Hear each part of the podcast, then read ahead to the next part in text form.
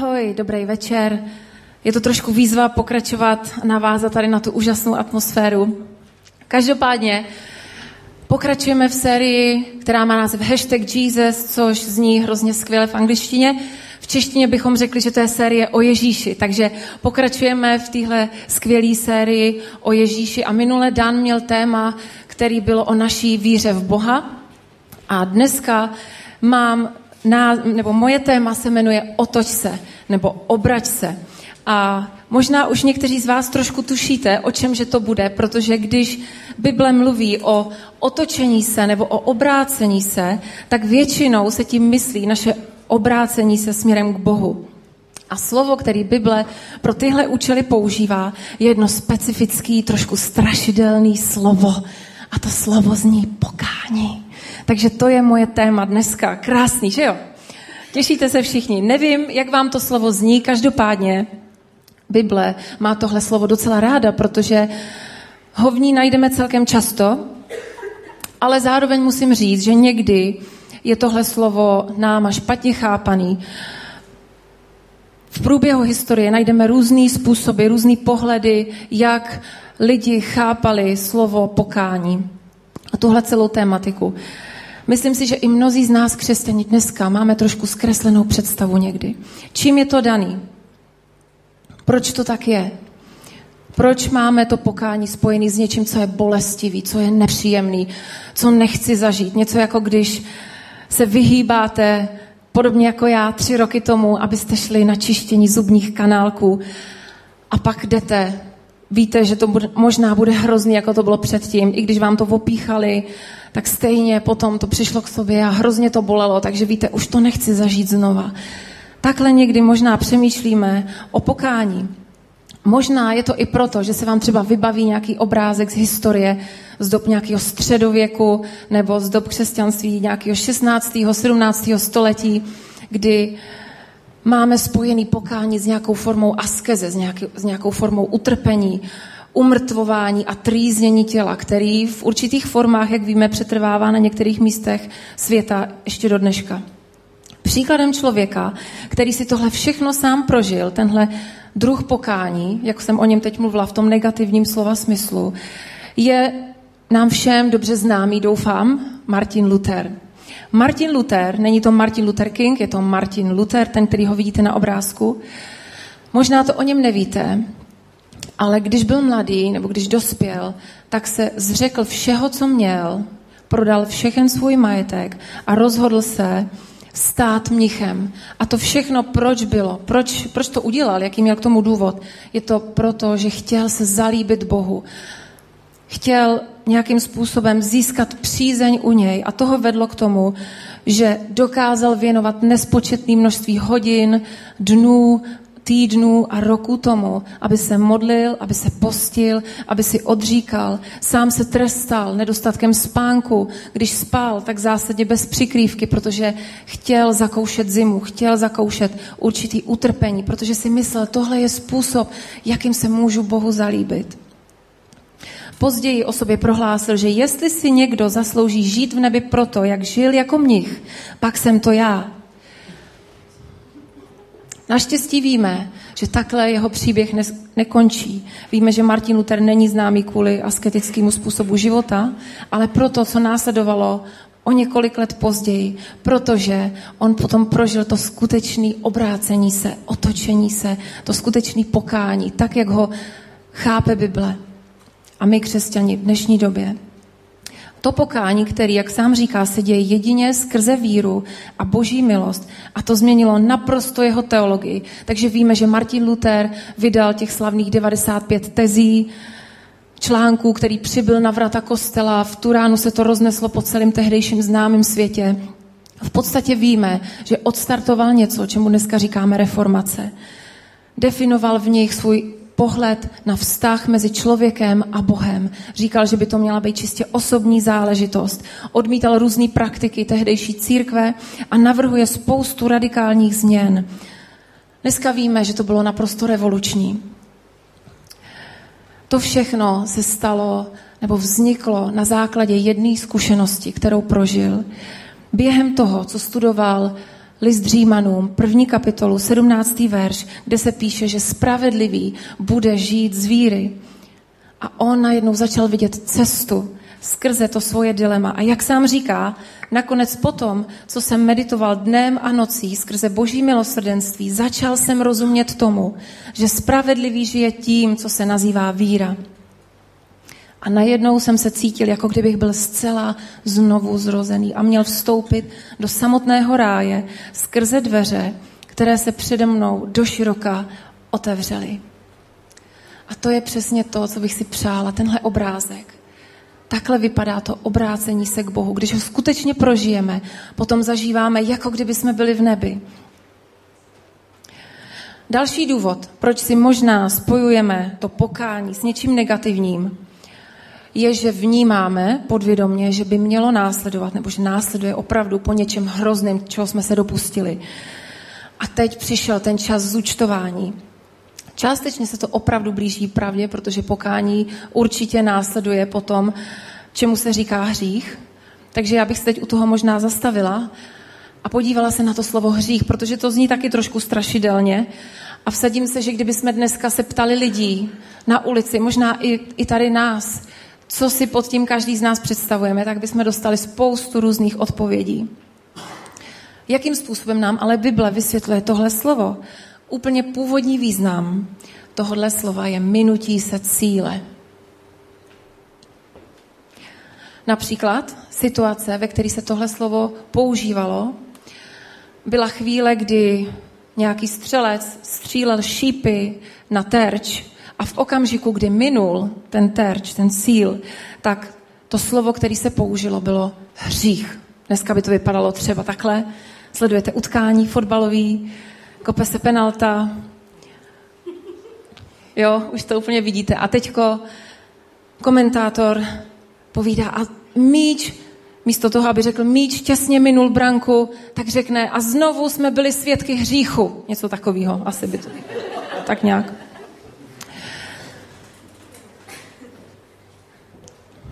Prostě a jednoduše hřích je, že se míjím cíle, že jdu špatným směrem, že jdu jiným směrem, než bych měl jít, nebo ještě líp, než by si Bůh přál.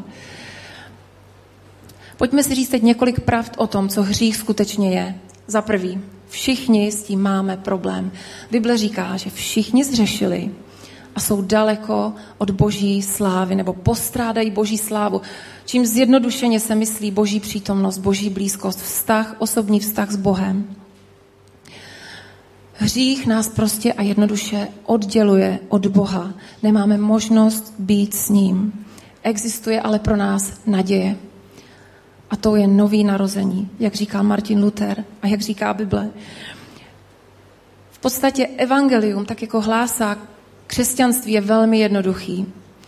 Ježíš říká, že to je tak jednoduchý, že tomu můžou rozumět i děti. Člověk zřešil, Bůh miluje člověka proto poslal svýho syna, aby zemřel za nás a každý, kdo tomu věří, může být zachráněný. Čtyři body. Takže první věc, všichni s tím máme problém. Za druhý, to, že jsme křesťani, neznamená, že máme problematiku hříchu v našem životě na dobro vyřešenou. Jinak řečeno, i když jsem křesťan a upřímně následuju Ježíše, což je mimochodem pravý význam toho slova, není to od slova křest, tak stále nastávají situace, kdy hřeším. Dobrá zpráva je, jak jsme zpívali i teď před chvilkou v té písničce, ty Bože neočekáváš dokonalost. Bůh neočekává dokonalost od nás. Dokonce s tím počítá, že to budeme dělat, že, že budeme selhávat, že budeme hřešit, že se občas mineme toho cíle a má pro naši situaci řešení. Protože jestliže vyznáváme hříchy, říká Bible, on je tak věrný, on je tak spravedlivý, že nám hříchy odpouští a očišťuje nás od každé nepravosti. A tohle mimochodem napsal apoštol Pavel nikoli nevěřícím, ale křesťanům. Možná vám připadá divný, jak to, že když jsem křesťan, když upřímně následuju Ježíše, jak to, že nastávají tyhle situace, jak to, že mám někdy sklony a nejenom sklony k tomu dělat věci, které jsou v rozporu s tím, co bych chtěl, nebo s tím, co cítím, že Bůh by si přál. Jak to, že automaticky nedělám všechno správně? Píše o tom i apoštol Pavel, když říká, nerozumím opravdu sám sobě, protože chci dělat, co je správný, ale nedělám to. Místo toho dělám, co nenávidím. Určitě jste se někdy přistihli v takové situaci, je to tak? Já spoustukrát. Když se podíváme dál, četli bychom Bibli dál, tak uvidíme, že tohle všechno se děje proto, že máme něco, čemu se říká hříšná nebo tělesná přirozenost. V angličtině na to krásné slovo flesh, maso. Prostě máme tohle flesh, tuhle tělesnou a hříšnou přirozenost, která nás táhne k tomu dělat ty špatné věci, jít ve stopách těch našich zvyků a zlozvyků a návyků, které jsme si za ty roky života bez Boha osvojili. To, že jsme nový stvoření, neznamená, že automaticky děláme všechno správně. Tak. Když jsem slyšela jedno krásné přirovnání, který tohle všechno krásně ilustruje. Představ si, že je v tobě jeden zlý a jeden hodný pes. Zní to trošku jednoduše, ale je to tak. A tyhle dva psy, můžete si vybrat, který je hodnej, který je zlej. Nechám to na vás. Můj je bílej, hodnej. Tak.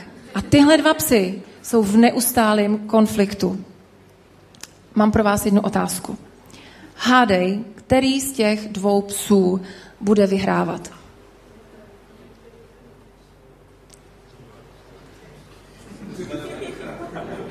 Plha se hlásí nějaký. No, komu je po 30, tak tomu nerozumíte. To jste neviděli. Asi tento film. Každopádně vítězí ten, který ho víc krmíš. Wow, to je hluboký, že jo? Vítězí ten, který ho víc krmíš. Když týden nenakrmíš toho hodného psa v sobě, nediv se, že žiješ způsobem, který se ti nelíbí. A naopak, kterýho psa krmíš ty? Jinými slovy, čím sytíš svůj život, čemu se dlouhodobě vystavuješ. Týká se to prostředí, vztahů, práce, aktivit, který máš a tak dále. To prostředí, ve kterém jsme, má na nás mnohem větší vliv, než si myslíme. Nedávno se mi stalo, že jsem prala prádlo, tak jak to ženy mají ve zvyku a někteří muži taky, kteří jsou ještě svobodní. A prostě jsem prala prádlo jako kočička a pejsek. Ne, já jsem měla pračku, měla jsem sušičku, takže mám velkou výhodu, že jsem to měla hrozně jednoduchý, v podstatě jenom rozstřídit prádlo, hodit ho do pračky, dát tam prášek, zavřít pračku, zmáčknout knoflík a hotovo. A přesto jsem to nezvládla. Přesto jsem zjistila, že na konci toho pracího cyklu, když se pračka vypla a já otevřela ty dvířka a vyndávala jsem to kousek po kousku, tak jsem zjistila, že kromě toho černého prádla hnědýho prádla, šedýho prádla, modrýho prádla, tmavě modrýho prádla. Najednou na mě vypadly valentínky, kalhotky, které nejsou ani černý původně, ani hnědý, ani šedý, ani tmavě modrý, ale byly vždycky krásně růžový. Měli tam takový obrázek Elzy aAny, kdo znáte Ledový království. A teď, když jsem je vyndala z té pračky, hádejte, jak vypadaly? Měli takový zombie filtr. Abych navázala na, na tu minulou sérii o sociálních sítích. Zombie filtr, přesně takhle bych to nazvala. Prostě nepoužitelný, hrůza a děs. Co to znamená? Prostě když strávíš dvě hodiny ve společnosti černého prádla, už nebudeš růžovej. Velmi hluboký. Možná se v některých věcech nemůžeš vybírat, nemůžeš měnit prostředí, jako třeba já tenhle týden jsem jela za traktorem na vedlejší silnici, prostě katastrofa, Hiroshima, hadr, jedete, prostě pět minut se vlečete, skoro se i modlíte, aby odbočil na nejbližší cestě. A furt nic, takže jedete dál trpělivě, pustíte si píseň, vám to líp utíkalo, snažíte se dýchat zhluboka takhle to někdy funguje, že prostě někdy nemáme šanci, nejde to, to mě napadlo, je přes pole, ale to jsem... To jsem zavrhla vzhledem k nějaký zkušenosti, kterou mám z loňského roku. Takže prostě to musíte vydržet, musíte to zvládnout. Nedá se nic dělat. Ale možná jsou chvíle a situace, kdy to můžeš změnit, kdy to můžeš změnit okamžitě, kdy můžeš změnit směr, kdy můžeš udělat to pokání, můžeš vyjít na novou cestu. Tak. Bible říká, žijte duchem a nepodlehnete tělesným sklonům, protože tělesný sklony míří proti duchu a duch proti tělu, jako ty dva psy. Navzájem si odporují, abyste nemohli dělat, co chcete. Krásná pravda. První věc, všichni zřešili, druhá věc, i když jsem křesťan, pořád s tím mám problém. A třetí pravda, hřích ve své podstatě neznamená jenom to, když něco dělám špatně, ale taky když nedělám něco, co bych dělat měl. Obojí je minutí se cíle. Střela mimo terč, obojí je hřích. Bible o tom mluví, když říká, že kdo tedy umí činit dobré, ale nečiní, má hřích. Jestli víš, že bys měl něco dělat, ale stejně to neuděláš, pak Bible říká, že hřešíme. Většina z nás má dobrý záměry, dokážeme si odůvodnit, ospravedlnit to, co děláme, a přesto se nám čas od času děje, ještě líp se nám to pozoruje u druhých lidí, že najednou máme pocit, ten člověk je úplně někde jinde, než byl. Mně se to stalo teď odpoledne na zahradě, jsem seděla a teď říkám, ta tráva je nějaká zelená, teď nebyla. Ta byla ještě před týdnem taková žlutohnědá, jak to, že z ničeho nic taková zelená. Ale pravda je, že jsem ji nesledovala den pod ní, takže najednou se mi jeví jako zelená. Co tím chci říct? Že někdy máme pocit, že někdo z nás nebo i my samotný, jakoby z ničeho nic jsme na místě, který se nám vůbec nelíbí, nebo děláme věci, se kterými vnitřně nesouhlasíme, ale nemůžeme si pomoct.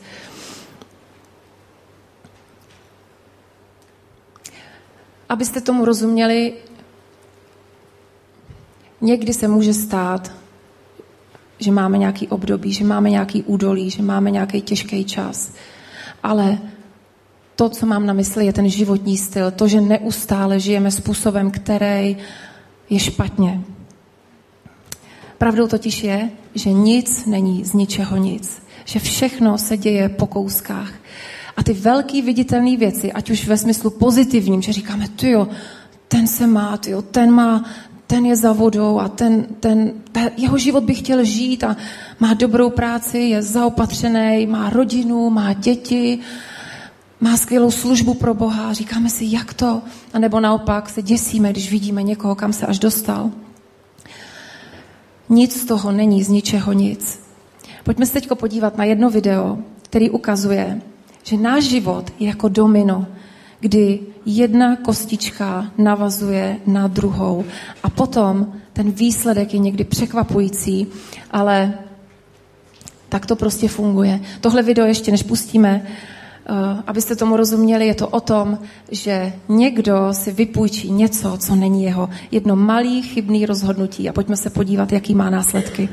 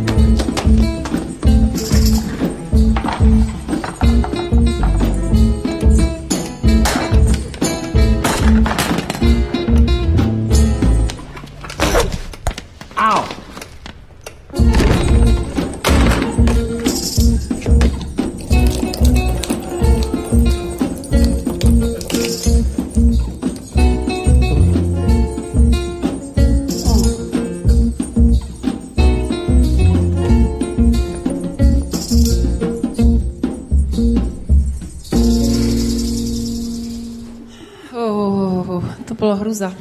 Mně se stalo tenhle týden něco podobného, takže stálo mě to 2000 skoro a doufám, že to nebude stát víc, že se ten Apple z toho nes... To. Dobře. Takže tohle bylo takový funny video, prostě, který krásně ale ukazuje, jak se z jednoho bodu můžeme dostat do druhého, i když je tomu těžký uvěřit. Je to proto, že nevidíme, jak jsem říkala, to velké množství těch drobných, neviditelných věcí, co jsme udělali, rozhodnutí, které následovali jedno za druhým, jako to domino. A přivedli tě až sem. Zároveň ale nevěřím, že jedna drobná chyba, nebo proto, právě proto nevěřím, že jedna drobná chyba, který se dopustíš na té cestě, tě může zavést špatným směrem. Pokud tvoje nastavení je jinam, pokud tvoje nastavení je správným směrem. Například chceš být blond, obarvíš si vlasy, výsledek je zelená, neboj se, vdáš se, neboj se, oženíš se, nic se neděje, život jde dál, uvidíš, že to zase odroste, nebo si to ještě dvakrát nebo třikrát nabarvíš, všechno bude fajn. Ale jsou situace, kdy cítíme, že jdeme špatným směrem, že víme, cítíme to, možná nám to i lidi říkají, hele, ty neskončíš dobře, když půjdeš takhle dál, to nebude fajn. A míjíme se toho cíle a my tušíme, že nejdeme dobrým směrem. Pokud jsi v takové situaci, zastav se. Modli se k Bohu. Možná požádej o radu někoho, komu důvěřuješ. Přehraj si obrázek budoucnosti, kam tě to dostane, když budeš dělat krok za krokem tímhle směrem. Kam až tě to dostane. A potom, když už víš, co dělat, tak pomalu, ale jistě změň směr. Někdy si říkáme, já prostě udělám velký rozhodnutí, velkou změnu. Ale ty velké věci se skrývají v těch malých. Možná jenom malý krůček, jiným směrem způsobí, že ve výsledku skončíš úplně jinde, než si původně směřoval. A pokud tohle děláš, tak děláš to, čemu se říká pokání. Měníš směr, měníš smýšlení. A to je to, co jsem si přála, abyste si z toho odnesli, že to je něco pozitivního, že to je něco vlastně, co všichni chceme, aby bylo součástí našeho života, že to má být náš životní styl, je to postoj pokory vůči Bohu, ale i vůči lidem, kteří jsou kolem nás. Je to schopnost říct, bože, odpust mi to, co jsem teď udělal. Odpust mi, tady jsem to nezvlád. Nebo řekneš svýmu kamarádovi promiň, nebo svýmu manželovi omlouvám se, to nebylo dobrý.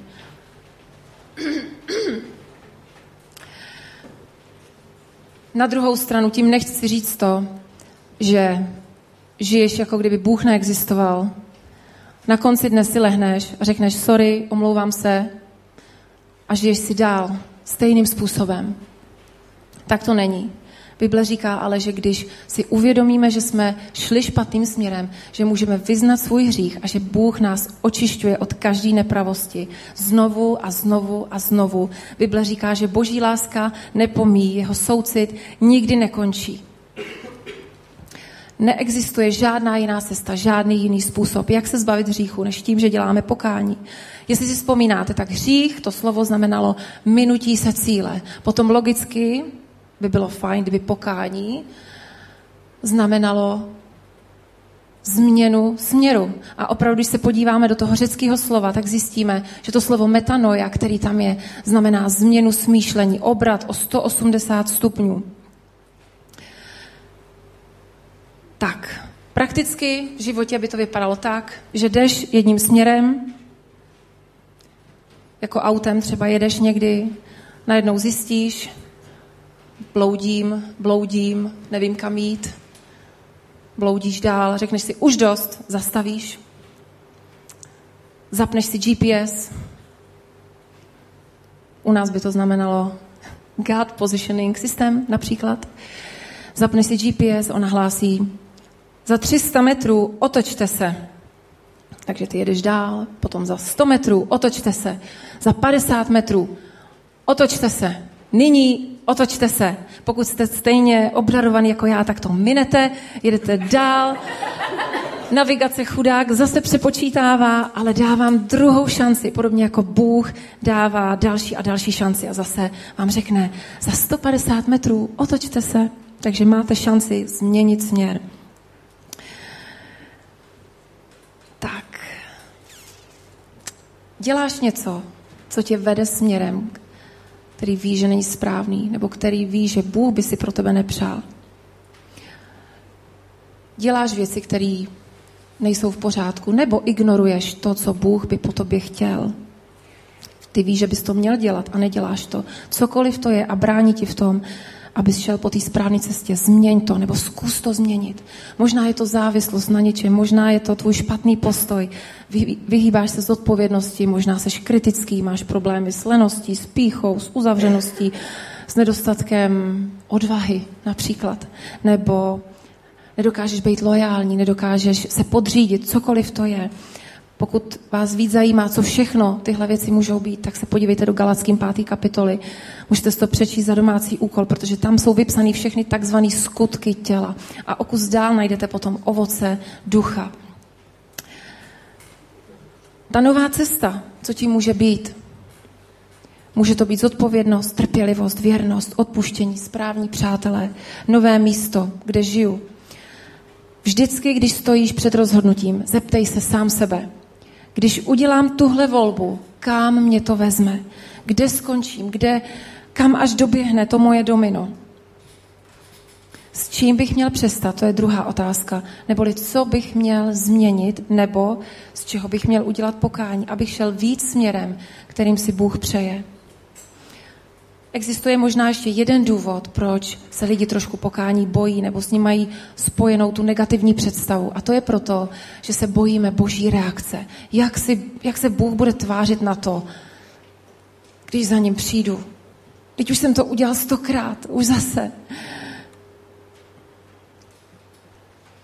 Existuje jeden příběh Bibli, který většina z vás bude znát. Je to příběh o marnotratném synovi. Zjednodušeně řečeno, ten příběh vypráví o tom, že jeden otec měl dva syny a ten mladší syn po tom, co dospěl, tak si vyžádal svůj podíl majetku a odešel s ním do světa. Všechno promrhal, všechno utratil, zbankrotoval, prostě byl na mizině, byl z něj chudák a žebrák.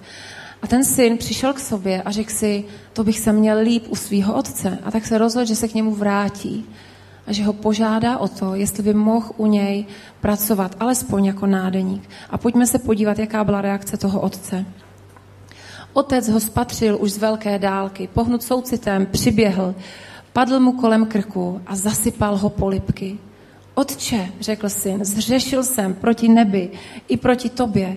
Už si nezasloužím být považován za tvého syna. Otec však nařídil svým služebníkům, přineste ty nejlepší šaty a oblečte ho, navlékněte mu prsten a obojte ho, přiveďte vykrmené tele a poraste je, jesme a oslavujme, neboť tento můj syn byl mrtev a ožil, byl ztracen a je nalezen. A tak začali oslavovat. A tohle je přesně ten obrázek, který bych si přála, aby jsme měli, když se vracíme k Bohu, když se otáčíme směrem k němu, ať už jsme udělali cokoliv, připadáme si, že jsme zavržení, že Bůh o nás nestojí, že Bůh už s náma nepočítá. Bůh s náma počítá vždycky a nasazuje nám ten prsten synovství. Dává nám plášť, který symbolizuje to, že všechno, co mám, je tvoje objímá nás, přijímá nás a dává nám všechno k dispozici, jako kdyby jsme nic neudělali. Bible říká, že s námi nenakládá, jak zaslouží náš hřích, neodplácí nám podle našich vin. A dokonce, že si na naše hříchy ani nevzpomene. Izajáš říká, já, já sám kvůli sobě smažu tvé přestupky a nevzpomenu na tvůj hřích. Tohle se píše v knize proroka Izajáše. Poslední věc, kterou bych ráda zakončila tohle téma. Pokání není něco, co praktikujeme ve vztahu člověk a Bůh, v tom vertikálním vztahu, ale je to něco, co bychom měli uplatňovat i v mezilidských vztazích. Bible říká, že když odpustíme lidem jejich prohřešky, tak odpustí také náš nebeský Otec nám. Ale když lidem jejich prohřešky neodpustíte, neodpustí ani váš Otec vaše prohřešky vám. Tam není moc prostoru pro nejasnosti. Bible mluví úplně jednoznačně. Je tak důležitý, aby stejně jako máme ten, ten prostor směrem k Bohu, kdy s ním komunikujeme o našich chybách, aby jsme si vypěstovali ten návyk, že když selžeme, když se prohřešíme proti našim bližním, aby jsme za ním šli, aby jsme mu řekli, omlouvám se, to jsem neměl říkat, tohle jsem přehnal, mrzí mě to, promiň. A ta druhá strana by dokázala říct, to nevadí, to je v pořádku, odpouštím ti. Ježíš sám o tom mluví, když nám dává návod na to, jak se máme modlit. Té modlitbě se dneska říká očenáš, trošku to změnilo název, ale ve skutečnosti je to modlitba Otčenáš. My se modlíme k Bohu. A dvě věty, které tam jsou, říkají, odpust nám naše viny, jako i my odpouštíme našim vynikům. Nedovedu si představit, že by moje manželství, můj život s mojí rodinou, s mýma přátelama fungoval bez toho, že bych nebyla schopná se omluvit, nebo že bych nebyla schopná odpustit někomu. Pokání a odpuštění jsou vlastně největší dar, který nám Bůh dal. Protože to, co potom přichází, je láska, radost a pokoj. Ježíš říká, milujte se tak, jako jsem miloval já vás. O čem tady mluví? O té bezpodmínečné lásce, o tom, že se přijímáme, že si odpouštíme. Můžeme se teď všichni společně postavit a modlit se. Děkujeme ti, Bože, že ty nás miluješ bez ohledu na to, co děláme. My si uvědomujeme, že jsou situace v našem životě, kdy hřešíme, kdy selháváme, kdy se míjíme cíle, kdy jdeme směrem, který víme, že není správný, že jdeme směrem, který ty by si nepřál. Pomoz nám v takových chvílích zastavit se, naladit se na tebe a vykročit správným směrem. Děkujeme ti, že ty jsi ochotný nám odpouštět neustále, že ty jsi plný milosrdenství, plný lásky. Tvoje milost je nová každý ráno. Pomoz nám, aby jsme dokázali mít tenhle postoj odpuštění i k lidem kolem nás.